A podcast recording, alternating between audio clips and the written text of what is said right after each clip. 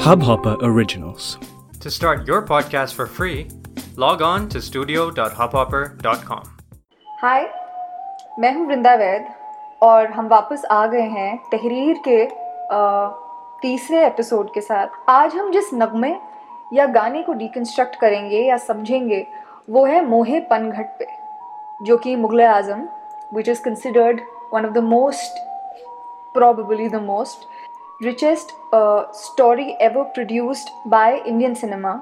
Mughal Azam एक ऐसी movie है जिसे हिंदुस्तान की सबसे बड़ी धरोहर समझा जाता है वो इसलिए क्योंकि फ़िल्म मेकिंग सिनेमा के क्राफ्ट से शायद आगे बढ़कर उसकी कहानी उसके किरदार और उसके एहसास कुछ ऐसे थे जिसने हिंदुस्तान को उस तरीके से डिफ़ाइन किया जैसे कभी किसी ने नहीं किया था। मगर हिंदुस्तान का हमेशा से एसेंस हमेशा से अर्क वही रहा है। मोहे पनघट पे एक ऐसा गाना है जो कि बहुत ज़्यादा मेटाफोरिकल है। सबसे पहले तो मुझे लगता है कि मोहे पनघट की कॉम्पोजिशन के बारे में, उसकी फिल्मोग्राफी के बारे में समझना बहुत ज़रूरी है। सभी को पता है कि फिल्माया गया है ये पृथ्वीराज कपूर पे, जो कि अकबर का किरदार निभा रहे थे मुग़ल आज़म में। दिलीप कुमार पर, जो कि सलीम का किरदार निभा रहे थे, और मधुबाला पर, जो कि अनारकली थी। अब मुझे लगता है कि इस वीडियो को हम शायद तीन पार्ट्स में डिवाइड कर सकते हैं। सबसे पहले जो हम समझेंगे, वो है विजुअल्स क्योंकि सिनेमा इज़ मोशन पिक्चर तो इसलिए जो आँखों तक पहुँच रहा है, वो समझना बहुत ज़रूरी है।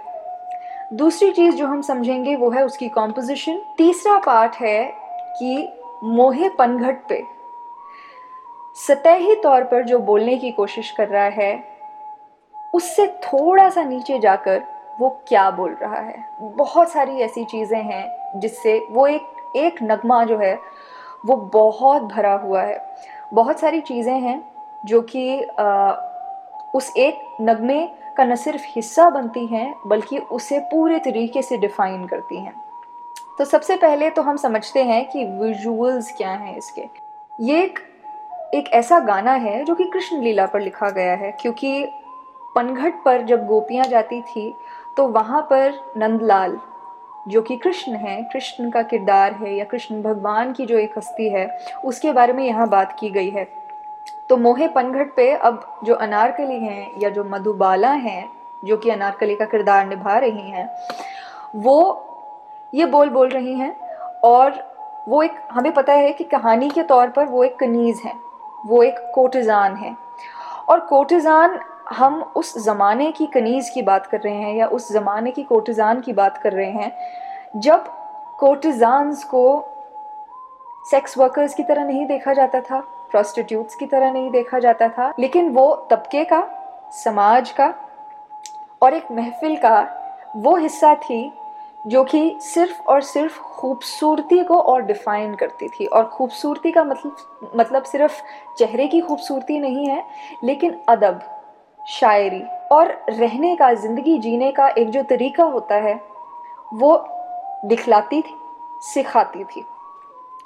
तो जब हम अनारकली की बात कर रहे हैं तो उनका किरदार एक कनीज़ का किरदार है, लेकिन उनकी अहमियत एक महफिल में या एक सभा में इतनी ज़्यादा थी कि वो जो कहेंगी, वो जो सुनाएँगी, वो जो गाएँगी, वो जो नृत्य प्रस्तुत करेंगी, वो जो रक्स करेंगी, वो बहुत तल्लीनगी से देखा जाता था, कंज्यूम किया जाता था और उसका लुत्फ उठाया जाता था। तो जब हम अनारकली की बात कर रहे हैं, अब अनारकली एक कनीज़ थी। कनीज़ यानी उनका जो बैकग्राउंड था, या जिस मज़हब से वो ताल्लुक़ रखती थी, वो था इस्लाम। क्योंकि सलीम का मज़हब भी, उनका धर्म भी इस्लाम था।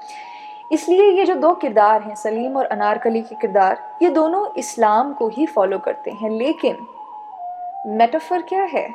बोली हुई चीज़, हकीकी और मजाजी चीज़ क्या है? हकीकी चीज़ ये है कि एक कनीज़ जो कि इस्लाम को फॉलो करती है, वो गा रही है कृष्ण लीला का एक गाना। वो गा रही हैं कि कैसे कान्हा ने पनघट पर रास रचाया था। ना this is very metaphorical because two two different religions that we in are live have always seen as absolutely different as religions that are always in conflict with each other always in a complete turmoil with each other एक शख्स में, एक किरदार में, एक व्यक्ति की हस्ती में वो दोनों धर्म कैसे एक साथ आलिंगन में मिलते हैं। दे आर ऑलमोस्ट इंटरट्वाइंड और वो सिर्फ़ और सिर्फ़ अनारकली के किरदार से, के आसिफ, जो कि मुगल आज़म के डायरेक्टर थे, उन्होंने अपने हिंदुस्तान को दिखाने की कोशिश की थी। एक शख्स में हिंदुस्तान कैसे ज़िंदा रह सकता है? ऑफ़ कोर्स लोग बोलते हैं, ये डिबेट हो सकती है कि अकबर एक ऐसे शख्स हैं, उनका एक ऐसा किरदार है, जो कि हिंदुस्तान को डिफ़ाइन करता है। सलीम एक ऐसा किरदार है, जो कि हिंदुस्तान को डिफ़ाइन करता है, जोधा। लेकिन मुझे ऐसा लगता है कि भारत, जो एक मुल्क है, जो एक देश है, जो कि नेचुरली एक ऐसा देश था, जहाँ पर हिंदू और मुसलमान कभी भी अलहदा नहीं थे। उनकी शख्सियतें कभी भी अलग नहीं थी, कभी भी अलहदा नहीं थी। तो मुगल आज़म का हिंदुस्तान सिर्फ़ हिंदुस्तान का नक्शा नहीं है, मुगल आज़म का हिंदुस्तान अनारकली है। ये हो गई एक सरफेशियल विजुअल्स के बारे में बात कि किरदार कैसे बनता है और किरदार क्या कहता है। अब समझना ज़रूरी है कि क्यों ये गाना इतना पॉपुलर है, आज तक ये गाना क्यों महफिलों में गाया जाता है। अमूमन तौर पर क्यों ऐसा है कि मौसीकीकार या संगीतकार, जो कि इस्लाम को फॉलो करते हैं, वो ये गाना बहुत चाव से गाते हैं और ऐसा लगता है कि उनके दिल पर लिखा हुआ है ये गाना। वाई इज़ दैट एक बहुत छोटा सा इंस्टेंस है, मैं ज़रूर बताना चाहूँगी और शायद वो वीडियो अगर मुझे मिली तो मैं उसको लिंक भी करूँगी डिस्क्रिप्शन में। साबरी ब्रदर्स साबरी ब्रदर्स ने मोहे पनघट पे की एक प्रस्तुति की थी एक परफॉर्मेंस की थी बहुत अरसे पहले पाकिस्तान में जब ज़ियाउल हक की सरकार को बहुत अरसा हो गया था कायम हुए हुए। अब समझना ये ज़रूरी है कि पाकिस्तान एक ऐसा मुल्क है जहाँ पर इस्लाम के सिवा किसी मज़हब को फॉलो करने की आज़ादी नहीं दी जाती है। अगर आ, एक दर्जा जो दिया जाता है, वो सिर्फ़ एक ऐसे शख्स को दिया जाता है जो इस्लाम को फॉलो करता है। अब ज़ियाउल हक एक ऐसे इंसान थे जिनकी सरकार या जिनकी हुकूमत ने फोर्स्ड इस्लामाइजेशन किया था पाकिस्तान में। तो तो वो एक ऐसा वक्त था जब अलहदा मज़हबों के लोगों को फोर्सफुली कन्वर्ट कर दिया गया था इस्लाम में। अब ये आप सोचिए कि क्यों मौसीकी, क्यों शायरी क्यों एक शेर में इतनी ताकत होती है या एक नगमे में इतनी ताकत होती है या एक कवाली में इतनी ताकत होती है कि वो कायम हुकूमतों को हिला कर रख देती है? कहने को तो शब्द हम सबके पास है ना? अब एक नगमा जब बनता है तो उसके क्रेडिट्स होते हैं, बहुत सारे लोग होते हैं जिनकी मेहनत, मशक्क़त से वो नगमा बन पाता है। उसमें नृत्य भी आता है डांस भी आता है, संगीत भी आता है, मौसीकी भी आती है। अदाकारी भी आती है तो बहुत सारी ऐसी चीज़ें होती हैं जो कि एक गाने को गाना बनाती हैं। अब मोहे पनघट पे के डांसेस की कोरियोग्राफी जो है लच्छू महाराज, जो कि रक्स के, मुझे लगता है कि वालिद माने जाते हैं, वो एक ऐसे शख्स हैं जिन्होंने नृत्य की कला को हिंदुस्तानियत से लिंक किया है। इसका संगीत जो है, वो नौशाद जी ने दिया था। और इसके लिरिक्स या फिर इसके बोल जो हैं, वो शकील बदायूनी ने लिखे थे। अब आप देखिए कि लिरिसिस्ट क्योंकि मैं यहाँ पर अमूमन लिरिसिज्म की बात करती हूँ और लिरिसिस्ट की बात करती हूँ, लेकिन ये एक ऐसा गाना है, मुझे लगता है कि जो लिरिसिज्म के आर्ट को तो शायद उतना डिफाइन करता ही है, लेकिन लिरिसिज्म शायद उसके लिए एक दायरा नहीं है, एक लिमिटेशन नहीं है। हम इस गाने को इतना एक्सप्लोर कर सकते हैं जितना बहुत कम होगा किसी के लिए भी करने के लिए। तो इसके लिरिक्स जो हैं वो शकील बदायूनी ने लिखे हैं और एक लिरिसिस्ट जो होता है या एक ऐसा इंसान जो कि नगमों के बोल लिखता है, उसकी कला जो होती है वो इसी चीज़ में होती है कि ना उसका कोई मज़हब होता है, ना उसका कोई चेहरा होता है, उसके सिर्फ़ और सिर्फ़ बोल होते हैं। तो जहाँ शकील बदायूनी ने इस फ़िल्म में गज़लें भी लिखी हैं, वहीं उन्होंने ये कृष्ण रास का गाना भी लिखा है। कहने को शकील बदायूनी एक मुसलमान थे, लेकिन एक लिरिसिस्ट कभी भी हिंदू मुसलमान नहीं होता है। वो एक लिरिसिस्ट होता है क्योंकि उसे शब्दों और लफ्ज़ों से मोहब्बत होती है और उसे मंजरों से बहुत मोहब्बत होती। तो मैं ये गाना आज इसलिए लेकर आना चाहती थी ताकि हम जो जनरेशन जेड के लोग हैं, लेकिन गानों से फिर भी आज हम बहुत प्यार करते हैं और सुनने की एक ऐसी कला जो है, मुझे लगता है हम सबको डेवलप करनी चाहिए। तो आज मैं चाहती हूँ कि आप सब लोग फिर से संजीदगी से कंसंट्रेशन से इस गाने का लुत्फ ज़रूर उठाएँ। मैं इसका ओरिजिनल कॉम्पोजिशन और वीडियो का लिंक ज़रूर डिस्क्रिप्शन में डालूँगी। और इस गाने को देखकर न सिर्फ़ देखें, बल्कि समझें कि हम जिस भारत का जिस हिंदुस्तान का तस्वुर लिए अपने दिलों में बैठे हैं, हमारे माँ बाप दादा दादी जो भी हैं, उनके लिए जो भारत और जो हिंदुस्तान था, वो क्या था? और वो कितना खुला और कितना आज़ाद था?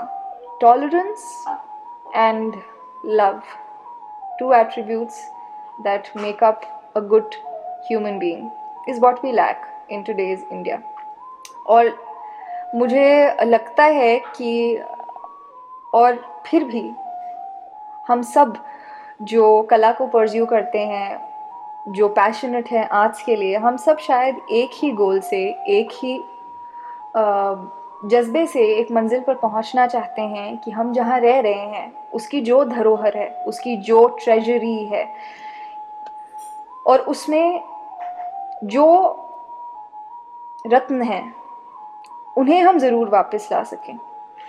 क्योंकि एक ज़माना था जब वो थे, वो सिर्फ़ थोड़ी मिट्टी में ढक गए हैं। हमें सिर्फ़ वो मिट्टी उठानी है, उतारनी है, कुछ फूके मारनी है and it will be back like this तो अभी हम बहुत साल पहले चले गए ना मुगल आज़म के साथ।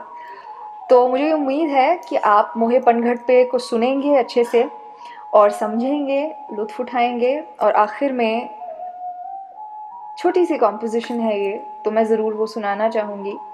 मोहे पनघट पे नंदलाल छेड़ गए रे मोरी नाजुक कलैया मरोड़ गए रे मोहे पनघट पे नंदलाल छेड़ गयो रे मोहे पनघट पे हाँ मोरी नाजुक कलैया मरोड़ गयो अब ये जो भाषा है ना इस गाने की, ये समझी जाए टेक्निकली तो ये ब्रज भाषा है। ब्रज भाषा इसलिए क्योंकि ब्रज भाषा एक ऐसी भाषा होती है जिसमें उर्दू यूज़ तो होती है, लेकिन क्योंकि लैंग्वेज इतनी फ्लुएंट होती है और लैंग्वेज का कोई सांचा नहीं होता, वो जहाँ जाती है वहाँ ढल जाती है। तो इसलिए उर्दू के शब्द तो यूज़ किए गए हैं, लेकिन एक नाजुक जो है वो नाजुक बन जाता है, क्योंकि हिंदी में ज की प्रोनाउंसिएशन या ज का तलफ़ जो होता है वो बहुत वीक होता है तो इसलिए मोरी नाजुक कलैया मरोड़ गयो रे। कंकरी, मोहे मारी, गगरिया फोर डारी। गगरिया फोड़ डाली नहीं, गगरिया फोर डारी। तो ये जो होती है ना, ये ब्रज भाषा होती है। जहाँ पर एक अमेलगमेशन एक मिक्स मिलता है बहुत सारी अलग अलग भाषाओं का। और ये कौन गा रहा है?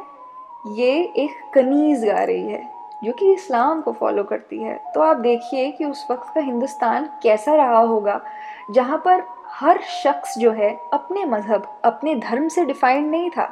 वो अपने समाज, अपने आसपास की ज़िंदगी, अपने मल्टी कल्चरलिज्म और मल्टी लिंगुलिज्म से डिफाइंड था। ये वो हिंदुस्तान था। ये न सिर्फ़ मुग़ल आज़म के डायरेक्टर के आसिफ का हिंदुस्तान था, बल्कि एक एक अदाकार इस फ़िल्म में एक एक कलाकार एक एक कारीगर जो इन्वॉल्व था इस फ़िल्म में, उन सब का हिंदुस्तान था। शायद इसलिए ये फ़िल्म बन पाई और इसकी कामयाबी और इसकी बुलंदी आज तक कोई फ़िल्म छू भी नहीं सकी। तो मोहे पनघट एक ऐसा नगमा है जिसके बहुत सारे कॉम्पोजिशन हैं और जितने मैं ढूंढ सकूँगी, मैं ज़रूर डिस्क्रिप्शन में लिंक करना चाहूँगी ताकि आप सब लोग इस एक नगमे, इस एक गाने, इस एक कृष्ण लीला के गीत का लुत्फ उठा पाएँ और इसकी थोड़ी सी हिस्ट्री भी समझ पाएँ। ये था आज का तहरीर का एपिसोड मैंने शायद आज के एपिसोड में तहरीर as a as a word use for writing शायद इतना डिस्कस नहीं किया होगा जितना मैंने इस गाने को तफसील से डिस्कस किया लेकिन मुझे लगता है कि ये गाना इतना डिज़र्विंग है कि हम इसके हर एस्पेक्ट को समझ सकें पढ़ सकें और उसका लुत्फ उठा सकें। तो आ, मिलते हैं अगली बार जब हम एक नया नगमा लेकर आएँगे और मैं कोशिश करूँगी कि हम रीसेंट पास्ट से एक नगमा लेकर आए लेकिन तब तक आ, सुनते रहें और मोहब्बत करते रहें, हिंदुस्तानियत समझते रहें और टॉलरेंस और लव इन दोनों शब्दों को अपनी ज़िंदगी का आधार बनाते रहें।